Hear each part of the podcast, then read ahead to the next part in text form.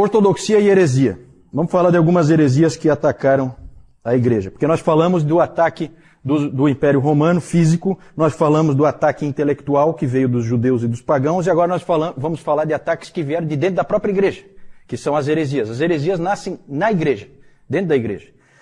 Vamos começar falando do gnosticismo.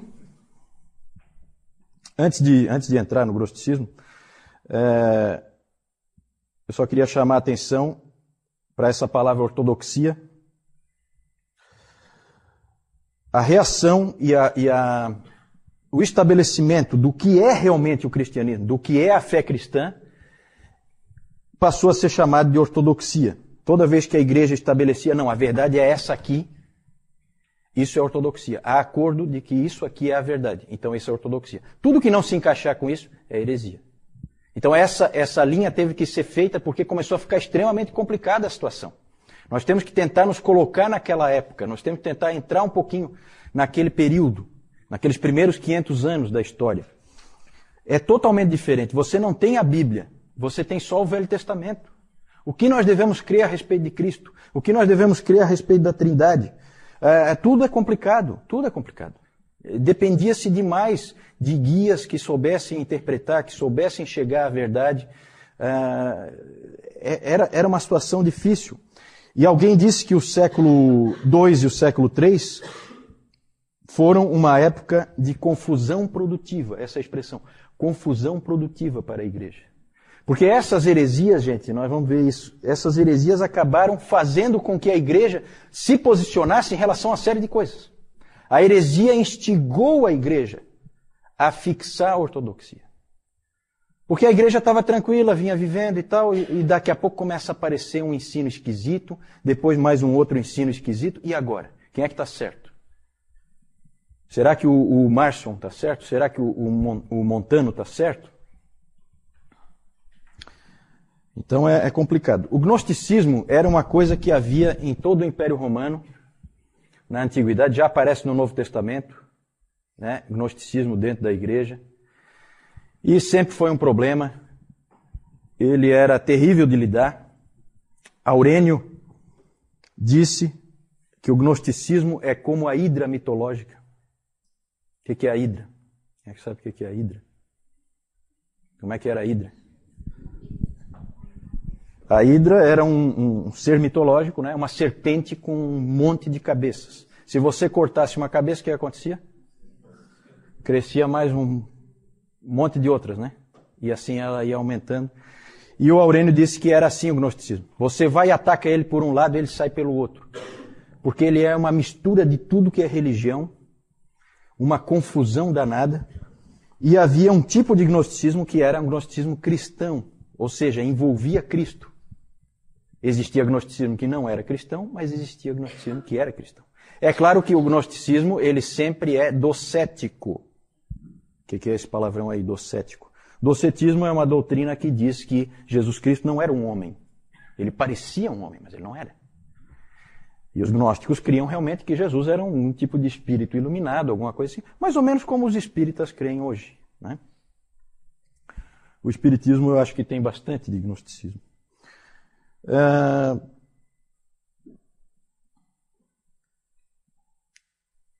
uh, o gnosticismo ele era sofisticado, cheio de filosofia dentro dele, metido a científico, né, como o nosso espiritismo hoje também é, né, metido a científico, uh, querendo dar uma impressão de que se trata de uma coisa científica, e com, com explicações bem elaboradas, e o número de pais da igreja envolvidos na luta contra o gnosticismo é uma coisa impressionante. O que teve que, teve que quase que se fazer um exército de homens para atacar o gnosticismo e conseguir eliminá-lo da igreja. E nós temos que ser gratos, sabe, a esse tipo de soldados que lutaram no passado, porque esse tipo de heresia podia ter destruído a fé cristã. E é claro que Deus está no controle, Deus é, é soberano e tal, mas ele usa homens. Ele usou homens. Vários tiveram que atacar o gnosticismo. Algumas ideias. O gnosticismo é muito complexo, não tem como a gente entrar em detalhes. Mas algumas ideias típicas no gnosticismo que sempre vão aparecer é, por exemplo, o dualismo. Existe um Deus bom e um Deus mau. O Deus mau no, na versão cristã, o Deus mau é o que criou esse mundo, porque esse mundo é mau. Então foi o Deus mau que criou esse mundo. É o Deus do Velho Testamento. E o outro Deus é o Deus bom, uh, que é o Pai. O Pai e Jeová são dois deuses diferentes dentro da visão gnóstica e que estão em constante conflito. A salvação, ela nada mais é do que escapar desse mundo material, porque a matéria é ruim, escapar do mundo material e conseguir ir para o mundo espiritual. Cada vez mais para o mundo espiritual. E onde é que entra Jesus nisso aí? Ele é um guia para te levar para esse mundo espiritual. A salvação dele é só nesse sentido, não tem nada a ver com cruz, nada, isso aí tudo está fora, tá? Dentro do gnosticismo.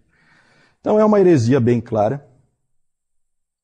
E é interessante porque o, o, o, gnosticismo ele apela muito, né? Porque havia todo tipo de esquema, sabe essas coisas assim que o, o ser humano gosta, certo? Existia um esquema lá que eram 365 níveis que você tinha que galgar de espiritualidade. Porque você, no gnosticismo, você é salvo pelo conhecimento. E conhecimento espiritual. Então havia 365 níveis que você tinha que galgar. Em cada um havia um senhor. Esses níveis são chamados de eons.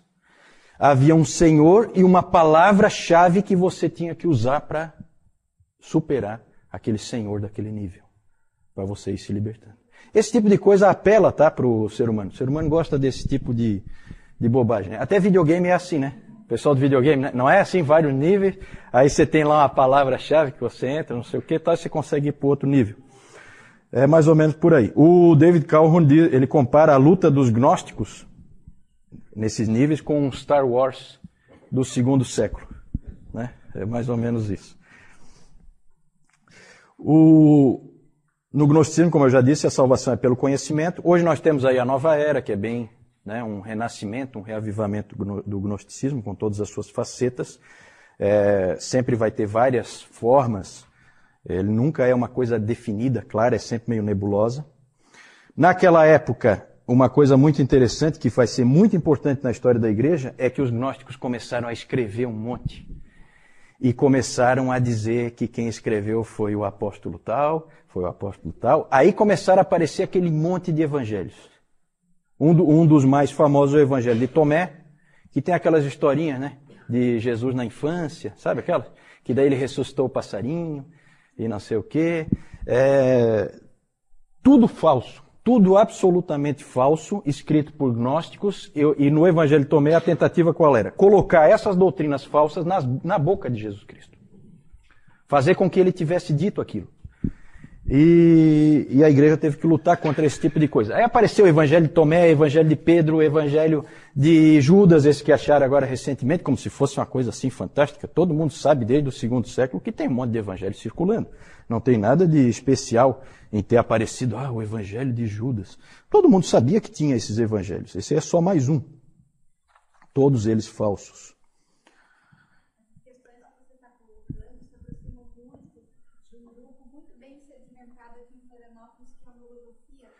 Ah, sim, sim. É na verdade essa, esse tipo de esse tipo de grupos, logosofia, cientologia, essas coisas assim, tudo é nova era, né? Então tudo vai nesse lado do gnosticismo, do conhecimento, conhecimento de si mesmo, conhecimento dos níveis espirituais e tal. Tem vários gostos aí, né? Você tem várias, vários sabores desse tipo de coisa. O gnosticismo não morreu, mas felizmente ele eh, se separou da igreja graças a esse trabalho desses homens do passado que trabalharam com muita, foram muito aguerridos e fizeram um trabalho muito bom. O, vamos passar para o próximo rapidamente, o marcionismo. Márcio? Estou trazendo mais um. Estou trazendo mais um. E esse é bom, hein? Esse aí é dos bons. Alguém já disse, alguém já disse que esse Marcion foi o maior inimigo. É? ah, tá querendo fugir, tá querendo fugir. Não foge não, não foge não. Vem para minha lista. O, o marcionismo.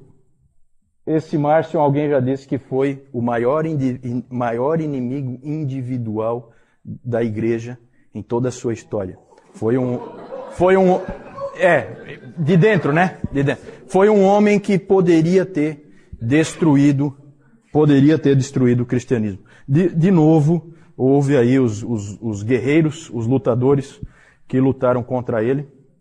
Esse Márcio era filho de um bispo é, de uma igreja da Ásia Menor, de Sinop, mas ele acabou indo para Roma, ainda jovem, e ele, tinha, ele, ele foi influenciado pelo gnosticismo, ele tinha influência do gnosticismo, e, a, na verdade, a heresia do marcionismo forçou a igreja a definir o cânon. Sabe por quê? Quem é que sabe? Porque o Márcio por, a Deb sabe, né, Deb? Porque o Marcion definiu um cânon ele mesmo. Certo? O herói de Marcion, ali o, o na verdade, o pensamento dele é uma mistura de cristianismo com, com gnosticismo, com docetismo, tudo misturado. Ele, o herói de Marcion era Paulo. F.F. Bruce disse, é até uma, uma frase interessante dele, que ele fala assim que ninguém entendeu tão bem Paulo no, nos primeiros séculos como Márcio. E ele entendeu completamente errado.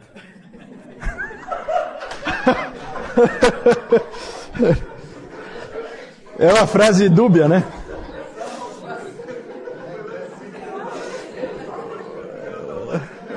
Aí derruba. Não fui eu, não fui eu, foi o FF Bruce. O, o Márcio achava que o Deus do Velho Testamento criou este mundo, no estilo dos gnósticos, né? E ele criou, o Deus do Velho Testamento criou esse mundo com insetos e com feras e com sexo, coisas que o Márcio não gostava.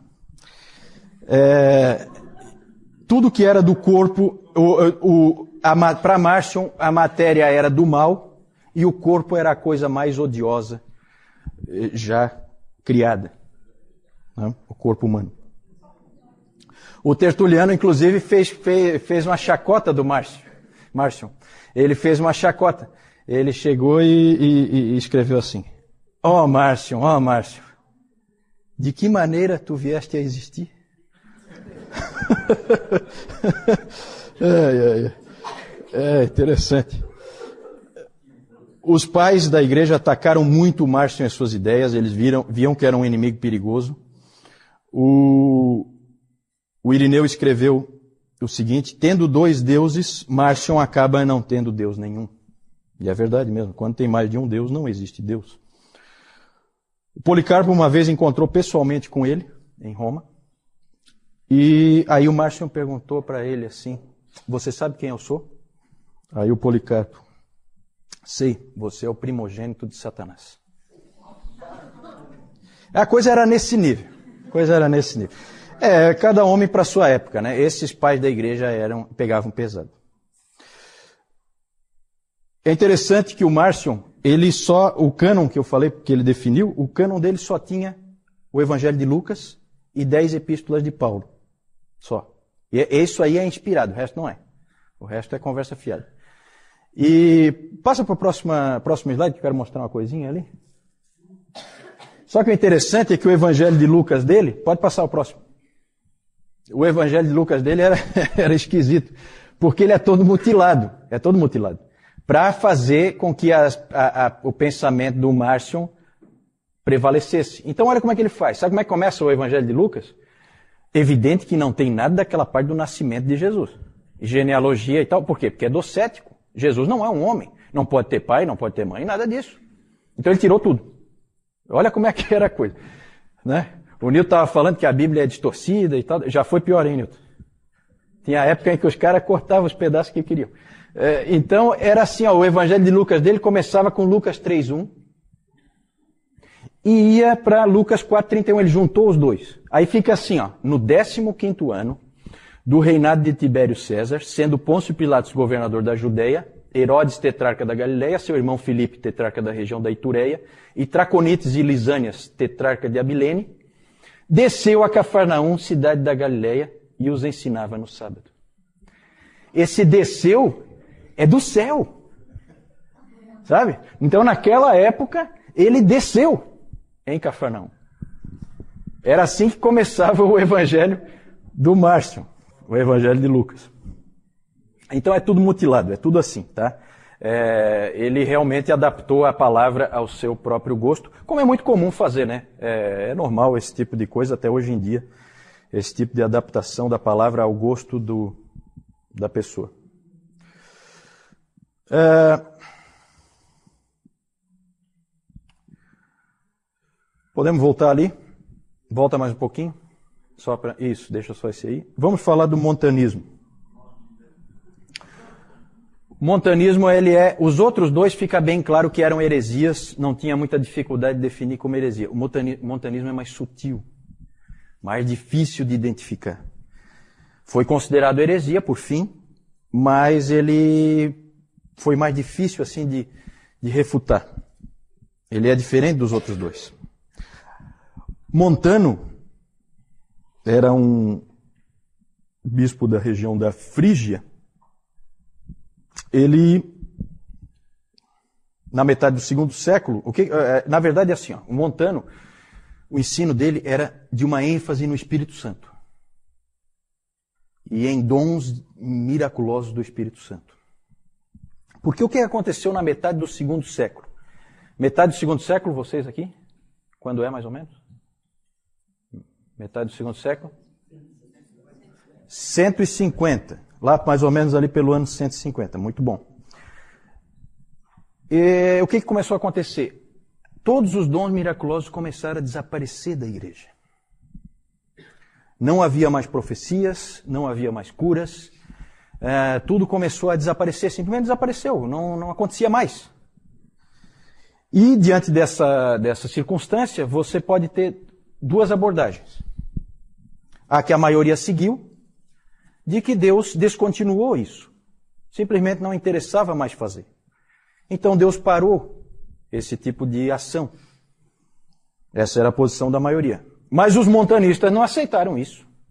Eles alegaram que as, esses dons miraculosos tinham desaparecido por causa da apostasia da igreja, o mundanismo da igreja, a igreja não era suficientemente séria. Então eles disseram que não é verdade que tinha cessado tudo isso. Eles diziam que continuava, na verdade, toda a obra do Espírito e que Deus ainda falava. O Montano disse que Deus falava através de homens como falou através de Paulo. Da mesma forma. Especialmente através de um homem. Adivinha quem? Ele mesmo. Montano. Né? Então ele dizia que Deus continuava falando através dele e de algumas pessoas que eram do grupo dele, no caso duas mulheres, duas profetisas, Prisca e Maximila. Uh, essas duas ele dizia também que recebiam revelações diretas da parte de Deus. Há inclusive registros de que uma vez Montano disse: Eu sou o Deus onipotente habitando em um homem. Humilde, humilde. Não tem nenhum montano aí, não, né? Não. Humilde tem, né? Então tá bom. Uma, essa então era uma ênfase muito forte nos dons do Espírito, no Espírito Santo. Ele dizia inclusive que tinha terminado a era do Filho e que estávamos entrando numa nova era, a era do Espírito. E eles também tinham uma ênfase muito forte no fim dos tempos, na, na vinda iminente de Cristo. Outra ênfase deles era uma disciplina extremamente rígida, extremamente rígida. Eles eram extremamente ascéticos. Uh, a vida, uma vida assim de privações eles, eles seguiam. E se alguém pecasse no meio deles, nas igrejas montanistas, se alguém pecasse, era excluído imediatamente e sem volta. Certo? Então eles tinham assim essa cultura da perfeição. O que deixa todos os estudiosos estupefatos até hoje é o fato de um homem inteligente, extremamente capaz como Tertuliano, ter se encantado por essa heresia aí. É uma coisa que não se entendeu até hoje, né? Então, nos pais da igreja tem alguns assim que não viraram santos, né? Não viraram santos na igreja romana nem na igreja ortodoxa. Um deles é o Tertuliano, o outro é o Orígenes. O Tertuliano é considerado pai da igreja, mas ele deu essa. Então é, não se sabe direito por que, que ele. Até hoje não se sabe direito por que, que ele pendeu para isso. Não se sabe se se exagera o que os montanistas realmente eram, ou se ele pegou uma forma modificada ou alguma coisa assim. Mas ele deve ter se encantado muito por essa parte da disciplina e tal, porque ele era um indivíduo extremamente rígido.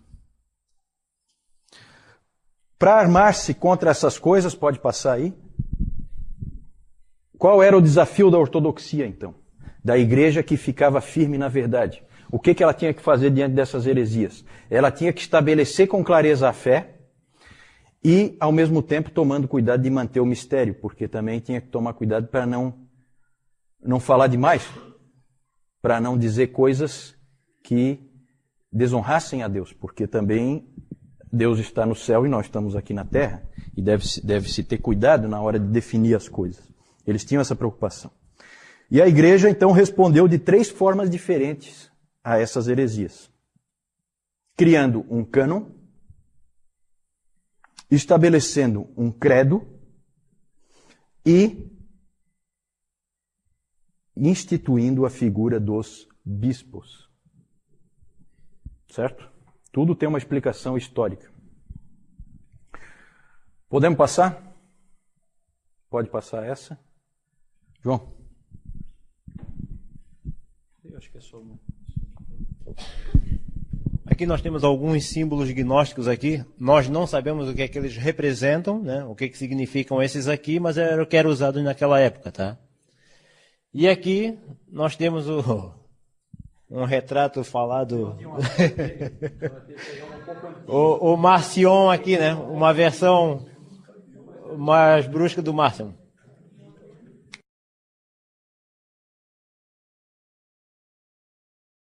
Se aparece combate agnosticismo no Novo Testamento, principalmente em Colossenses, aparece. É, Colossenses é, eu acho que é um bem típico, né? Aparece em Pedro, uma das cartas de Pedro. Não sei, o Nilton pode me ajudar, Nilton. É, é, é, eu acho que é, é mais é por aí. Desde o início havia problema com o gnosticismo, desde o início. Agora vejam que a gente vai entrar já em coisas que nos afetam até hoje. Diretamente ou indiretamente. O cânon nos afeta diretamente, os bispos nos afetam indiretamente. Porque nós não cremos em bispo, mas tem quem creia, né? É, então vamos, vamos ver aí o que, que a gente pode. Vamos começar com o cano. Irineu disse que a autoridade da igreja repousa sobre essas três coisas aí. Toda a autoridade da igreja. Então havia uma preocupação muito grande em estabelecer essas três coisas diante do ataque das heresias. Isso aí é uma resposta da ortodoxia, tá? O que é o cânon? O cânon é uma, essa palavra significa simplesmente regra. E o cânon é, pode-se dizer que é a regra que deve ser seguida. Na prática, o cânon é o conjunto de livros que compõem as escrituras inspiradas. O cânon é a Bíblia. O cânon é esse conjunto. Certo? Conjunto de livros. Por que, que a gente trata como um conjunto de livros? Justamente porque era tratado individualmente. O cânon é é é, é, é formar o conjunto. É escolher quem entra e quem fica fora. Por quê? Como eu disse antes, desde o início o Antigo Testamento era a escritura cristã, já estava estabelecido, isso nunca foi discutido. O único que discutiu foi quem? Exatamente, o Márcio. o, o, ele está indignado lá. Ele achou que tinha acabado. Ele, ele queria que não voltasse mais. É. Ainda é. Mas como é uma reação, nós temos que citar, né? Como é uma reação é... é. Ah, sim. Essa foi boa, né? O Antigo Testamento então foi tranquilo. Veio exatamente como os judeus o tinham, com os mesmos livros. A ideia do cânon, gente, é uma ideia que veio dos judeus. Os judeus tinham feito o cânon deles. E agora os cristãos tinham que fazer o seu. E a hora era agora. Por quê? Porque não podia se perder muito tempo, porque ia se começar a ficar distante demais das fontes originais. Você tinha ainda pessoas que conviveram com pessoas que conviveram com os apóstolos. Então você tinha muitas testemunhas ainda. Não, esse livro aqui foi escrito pelo fulano. Só que vocês, é claro, percebem isso, se passar 500 anos começa a ficar mais complicado de provar as coisas. Então a hora era essa. E os ataques que heresia, as heresias estavam proporcionando empurraram a igreja a fazer isso logo. Que livros seriam colocados no Novo Testamento? Essa é a pergunta. Além dos 27 que acabaram entrando realmente, existiam muitos outros livros circulando no meio das igrejas. Havia o, o Evangelho de, de Pedro, havia o Didaquê, a primeira carta de Clemente aos Coríntios, o próprio, a, prim, a própria carta de, Filip, carta de Policarpo aos Filipenses. Havia dúvidas em relação a essas, a essas obras. O pastor de Hermas, e a situação era tal, diante das heresias crescentes, que era urgente fazer alguma coisa. Vejam bem, gente, olha só. O gnosticismo estava produzindo livros falsos, assinando com o nome de apóstolo. Né? Olha como isso aperta. O Marcion estava dizendo que tudo isso aí não é inspirado. Estava jogando fora os livros válidos. E o Montano estava dizendo que não tinha terminado a revelação. Ele tinha mais coisinha para falar. né? Deus continuava falando, como falou com Paulo, continuava falando através dele. Então vejam que as três heresias apertam em direção ao cânon, percebem isso?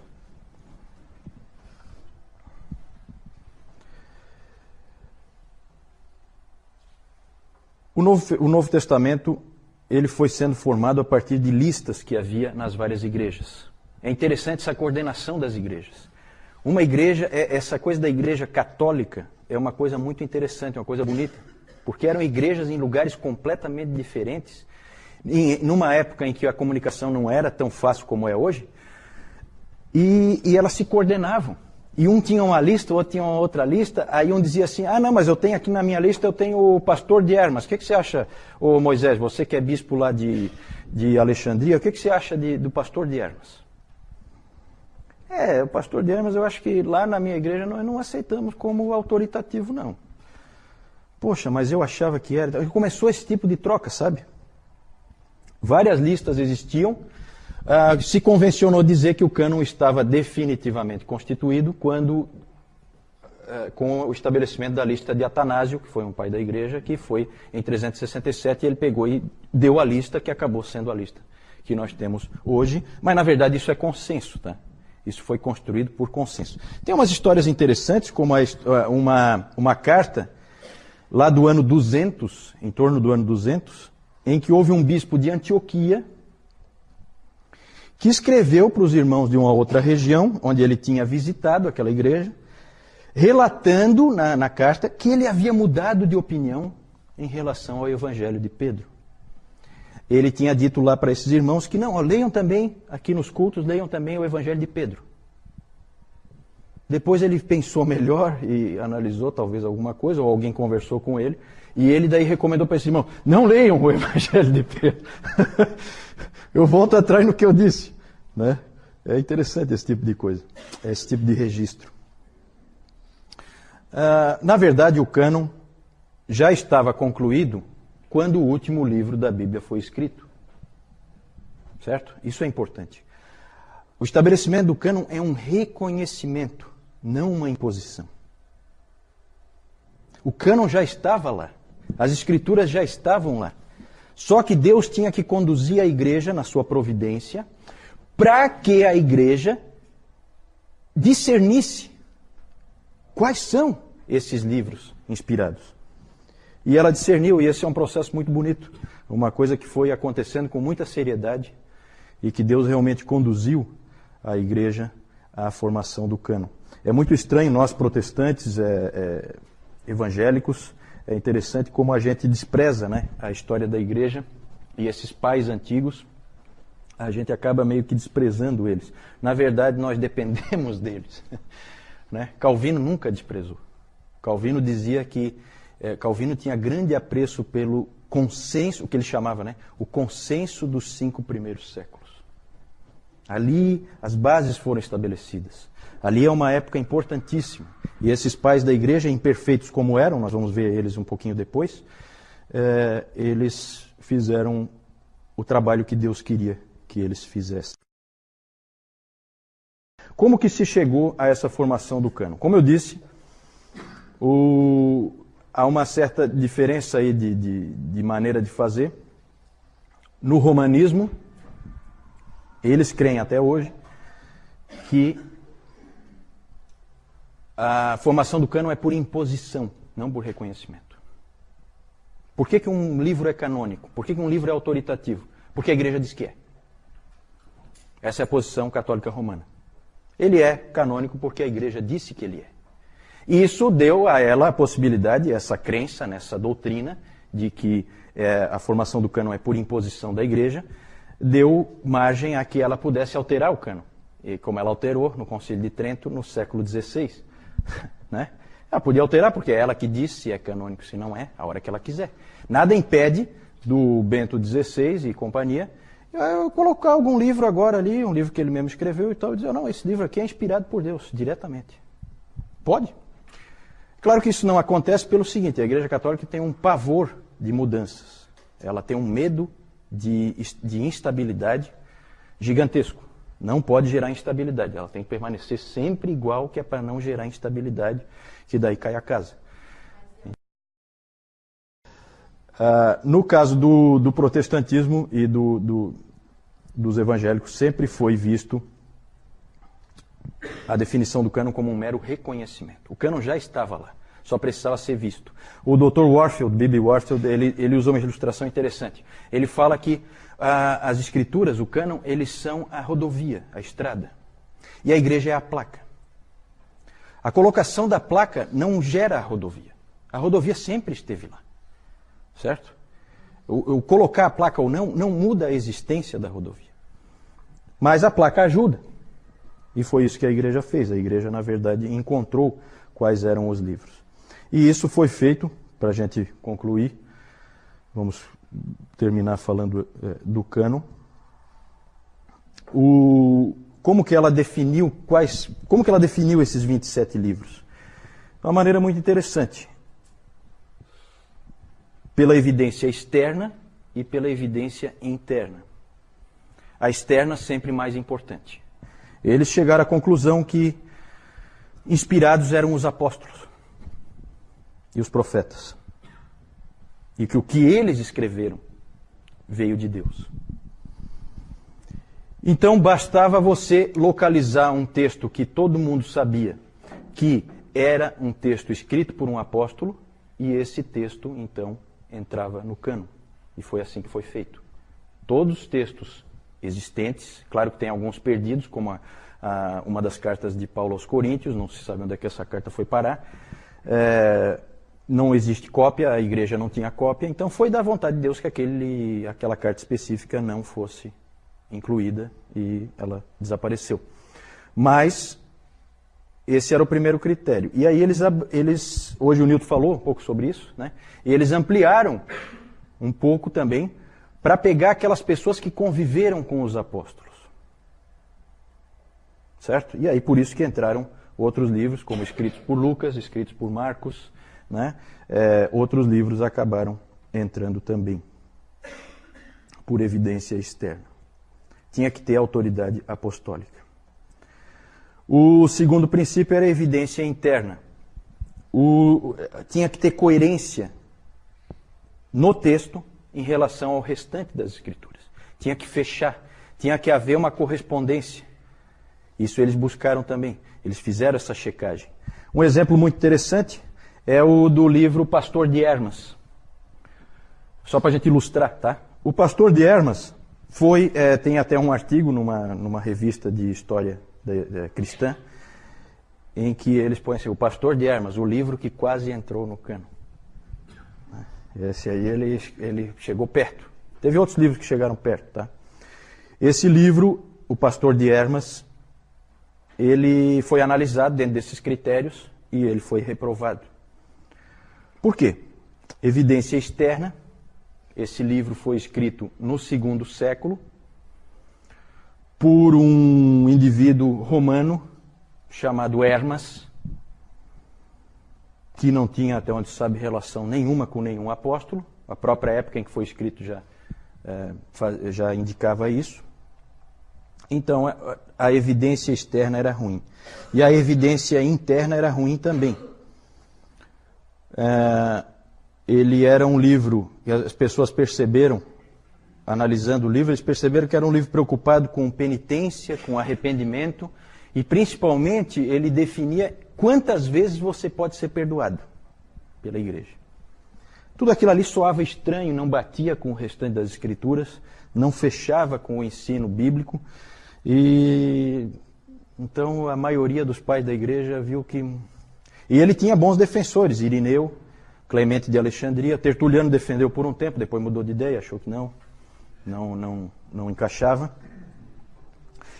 E ele também tinha umas visões esquisitas a respeito da doutrina da Trindade. E aí ele não passou nem pela evidência externa e nem pela evidência interna. Rejeitado. Rejeitado, não faz parte da Bíblia. E certamente ele teria definido uh, outras doutrinas e teria modificado o cristianismo. Certo? Nós vamos ver que coisas, coisas esquisitas aparecem, mesmo a gente não tendo esse tipo de livro no cano.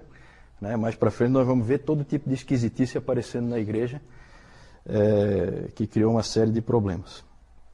Então é isso, o cânon foi definido assim. Alguma pergunta a respeito do cânon? Isso. A pergunta da Jussara, a colocação dela é em relação a como, a, como cada igreja, qual, a, qual a situação de cada igreja, né? que na verdade elas tiveram que se coordenar. Então, aparentemente, o, cada igreja só tinha, não tinha todos os livros. E às vezes tinha livros que acabaram não entrando, e, e outros que acabaram entrando ela não tinha. E realmente era assim. Só que rapidamente elas tinham especialmente nas cidades maiores, mais influentes, certo? Por quê? Porque um levava para o outro. Então, aquele exemplo daquela carta ali, né? tinha correio. Então, aquele. aquele e, e é interessante nessa época que isso aparece muito claramente.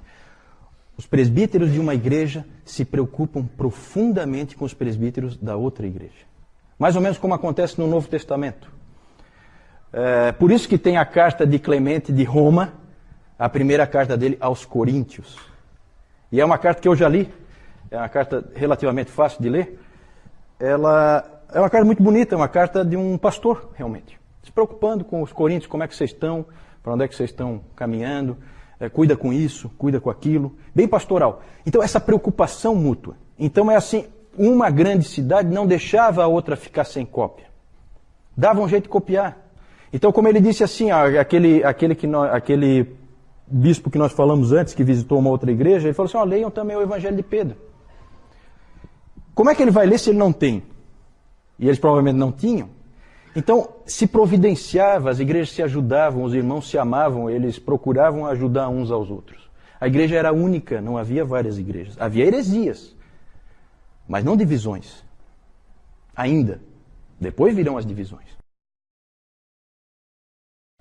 Não, vamos chegar lá. Na verdade, a pergunta é como é que, se eles se reuniram para definir isso. Vamos ter o primeiro concílio. Qual foi o primeiro concílio? Niceia, no ano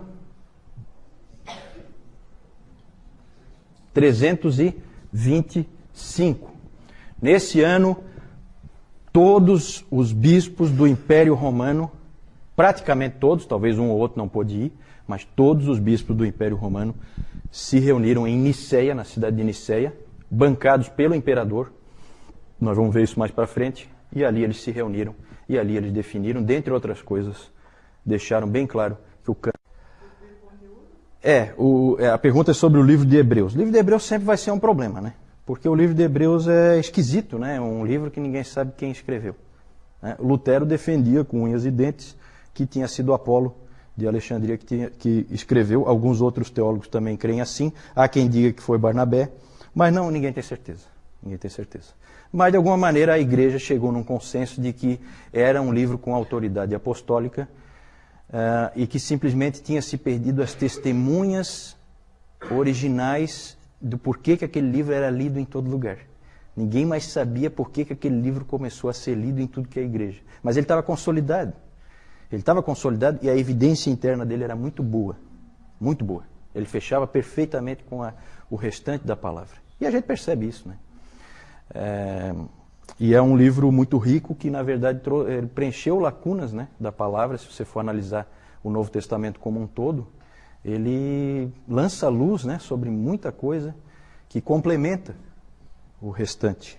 É, inclusive havia dúvidas se, tivesse, se tinha sido Paulo que tivesse escrito. Só que é muito diferente dos escritos de Paulo. Só que a, a posição dele indica isso, né? Ele foi colocado numa posição meio que puxando para a possibilidade de ser um livro de Paulo.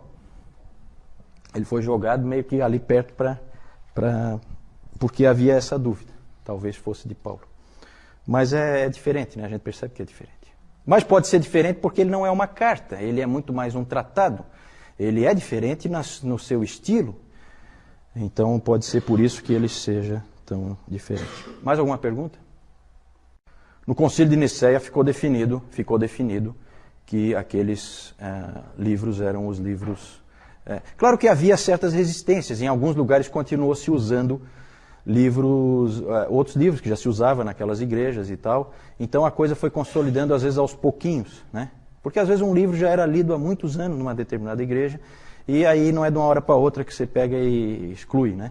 É, mas com a lista de Atanásio estava consolidado. Na verdade, quem, se você pegar um livro como o do Norman Geisler, que ele é a introdução bíblica, você vai ver que o grosso da, do, das listas era, era tudo parecido.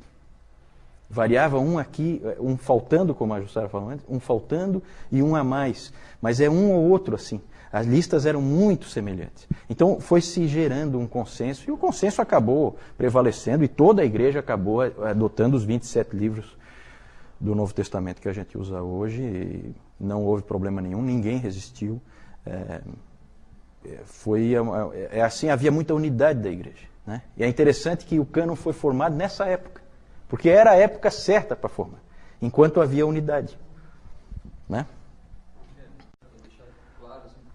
Ah, certo. A, a questão, o que, que, é inspirado? Se é o conteúdo ou se são os autores? É, eu, eu, eu não sei. Eu acho que a, eu acho que as duas coisas, né? Eu não sei. Eu não, eu, eu não vejo de que maneira isso aí afeta. Por que a tua preocupação assim? É, eu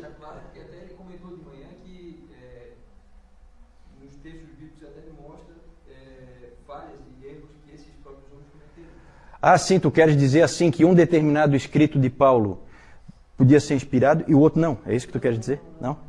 É que tu falou que o, que o autor era inspirado. Certo. É, talvez eu me expressei mal. Talvez é melhor a gente falar que as escrituras eram inspiradas, então aquele texto. Não, ótimo, ótimo. Não, foi, foi boa a tua, foi boa tua. Eu acho que fica melhor. A gente coloca que as escrituras foram inspiradas, aquele texto foi inspirado por Deus no autor. E o autor, então, colocou, né? Ele não tinha consciência de que ele estava fazendo isso, não é um ditado, né? Mas ele estava escrevendo a palavra de Deus. Isso eles tinham bem consciência. Né? Obrigado por essa correção, acho que é importante. Nós tínhamos falado das heresias, falamos das principais, gnosticismo, marcionismo e montanismo, e nós falamos também, e o Newton relembrou hoje de manhã, que nós precisamos, que a igreja precisou dar uma resposta a esse ataque que ela estava sofrendo de dentro dela mesma.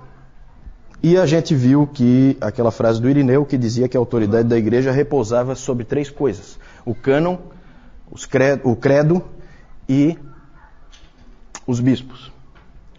E por isso, então, o título desse, dessa nossa sessão. Nós falamos sobre o cânon, a formação do cânon, rapidamente. A gente não pôde entrar em detalhes. Eu ia até trazer um livro aí, esqueci, um livro do Geisler para mostrar para vocês. Vou trazer no domingo que vem.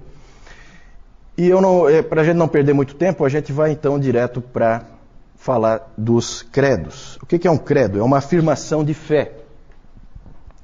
Uma das mais antigas é aquela: Tu és o Cristo, o Filho do Deus vivo. Quem falou isso? Isso é um credo. Quem falou isso? Pedro, exatamente. Pedro. Tu és o Cristo, o Filho do Deus vivo. Isso é uma afirmação de fé.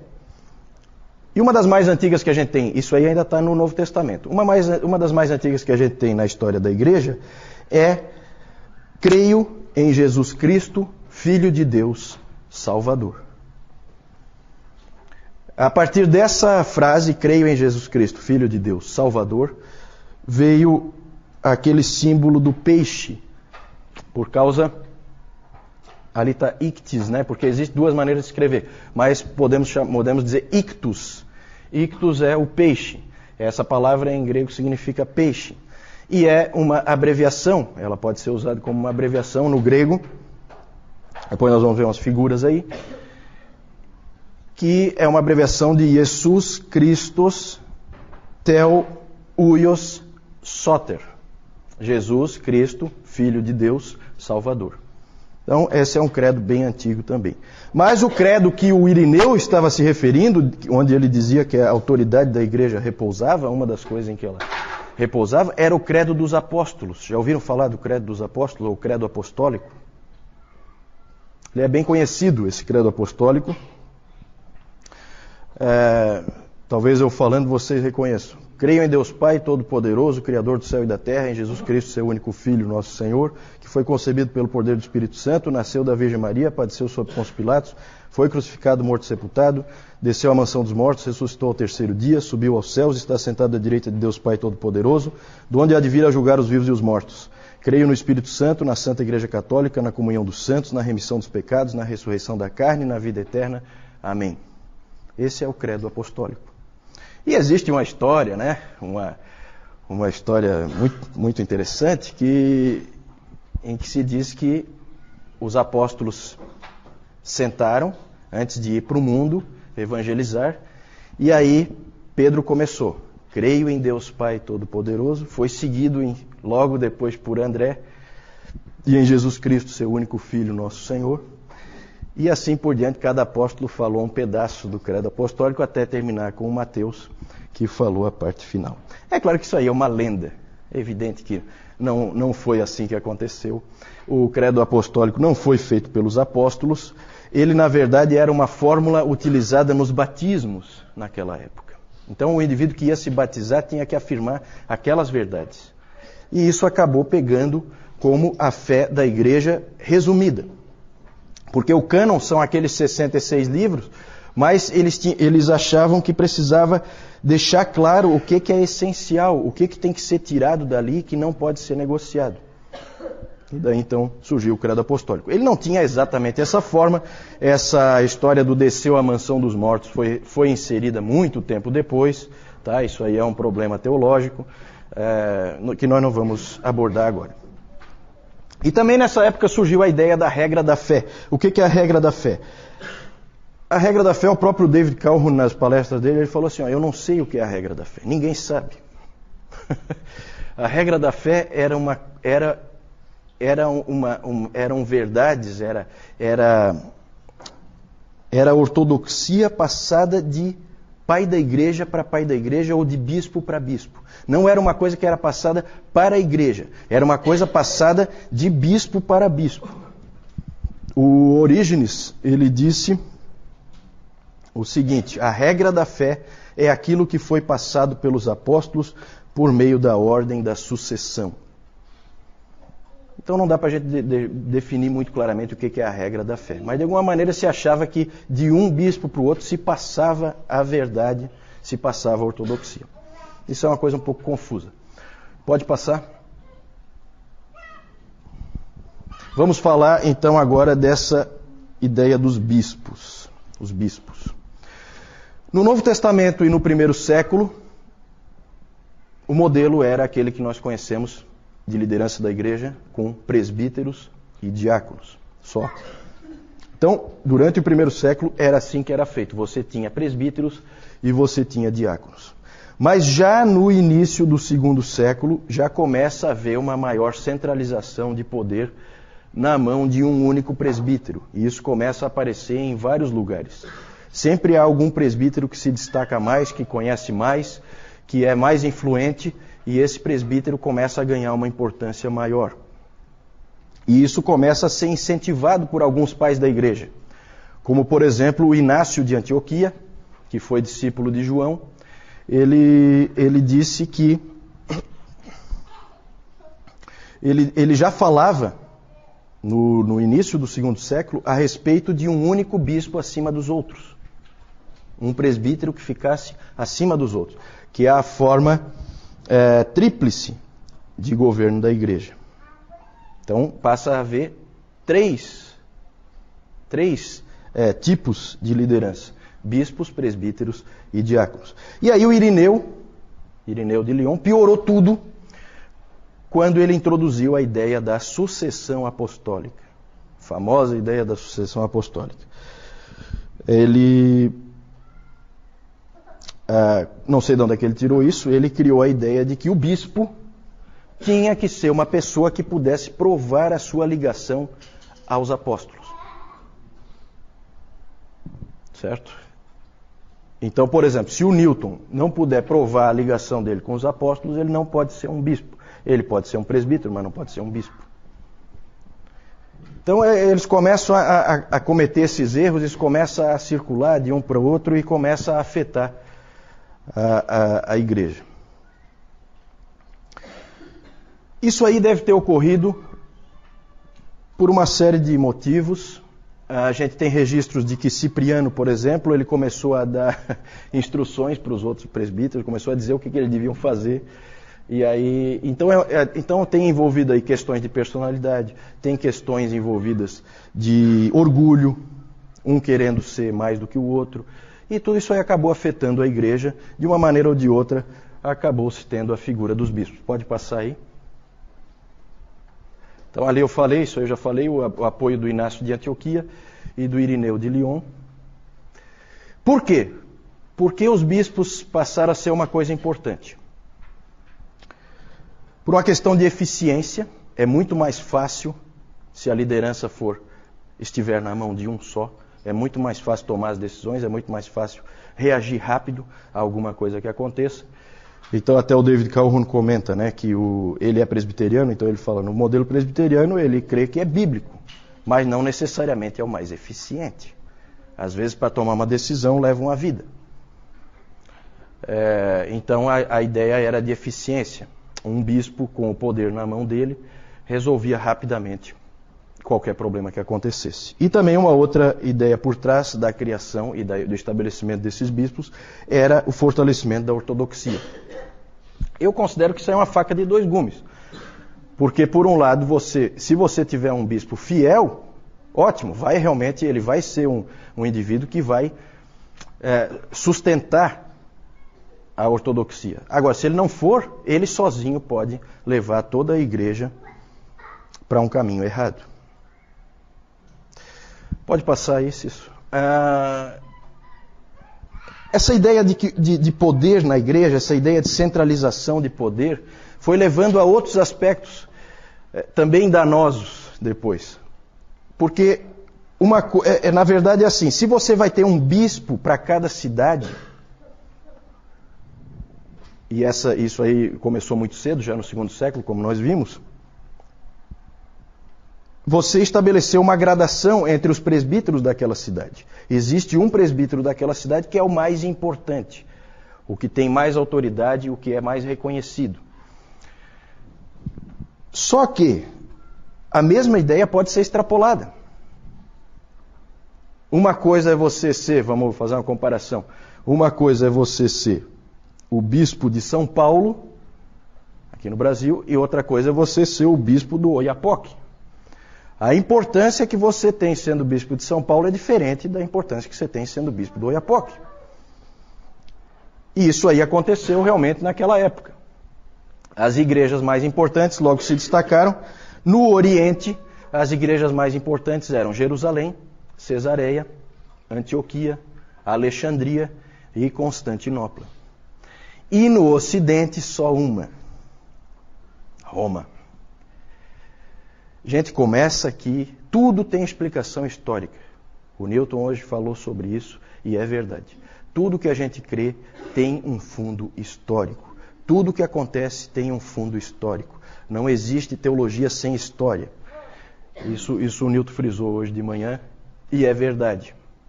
Olha só o que começa a acontecer. E nós vamos ver hoje mais coisas que começaram a acontecer que foram levando numa certa direção. Aqui já começa a levar numa certa direção.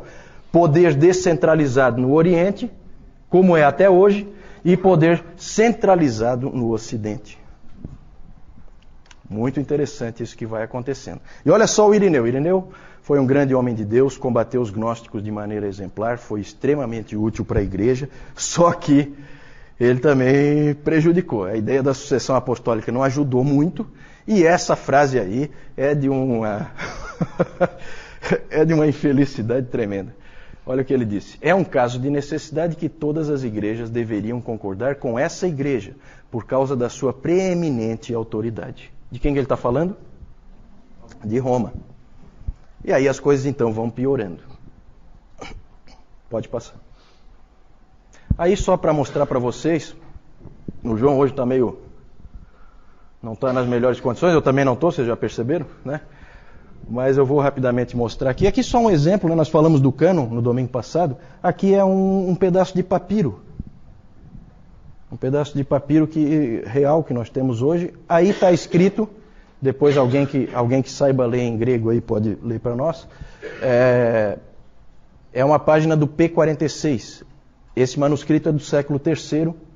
Vocês sabem que nós não temos os originais, os originais não existem mais. É, então, isso aí é um pedaço. Aí ali está escrito 1 Coríntios 11, 33 a 12, 9. Aqui nós temos, isso aqui é uma pichação em Éfeso, num muro, lá do, da igreja primitiva, com o símbolo do peixe. Jesus Christus Theos Uios Soter. Certo? Jesus Cristo, Filho de Deus, Salvador. Pode passar. Aí nós temos o Inácio de Antioquia.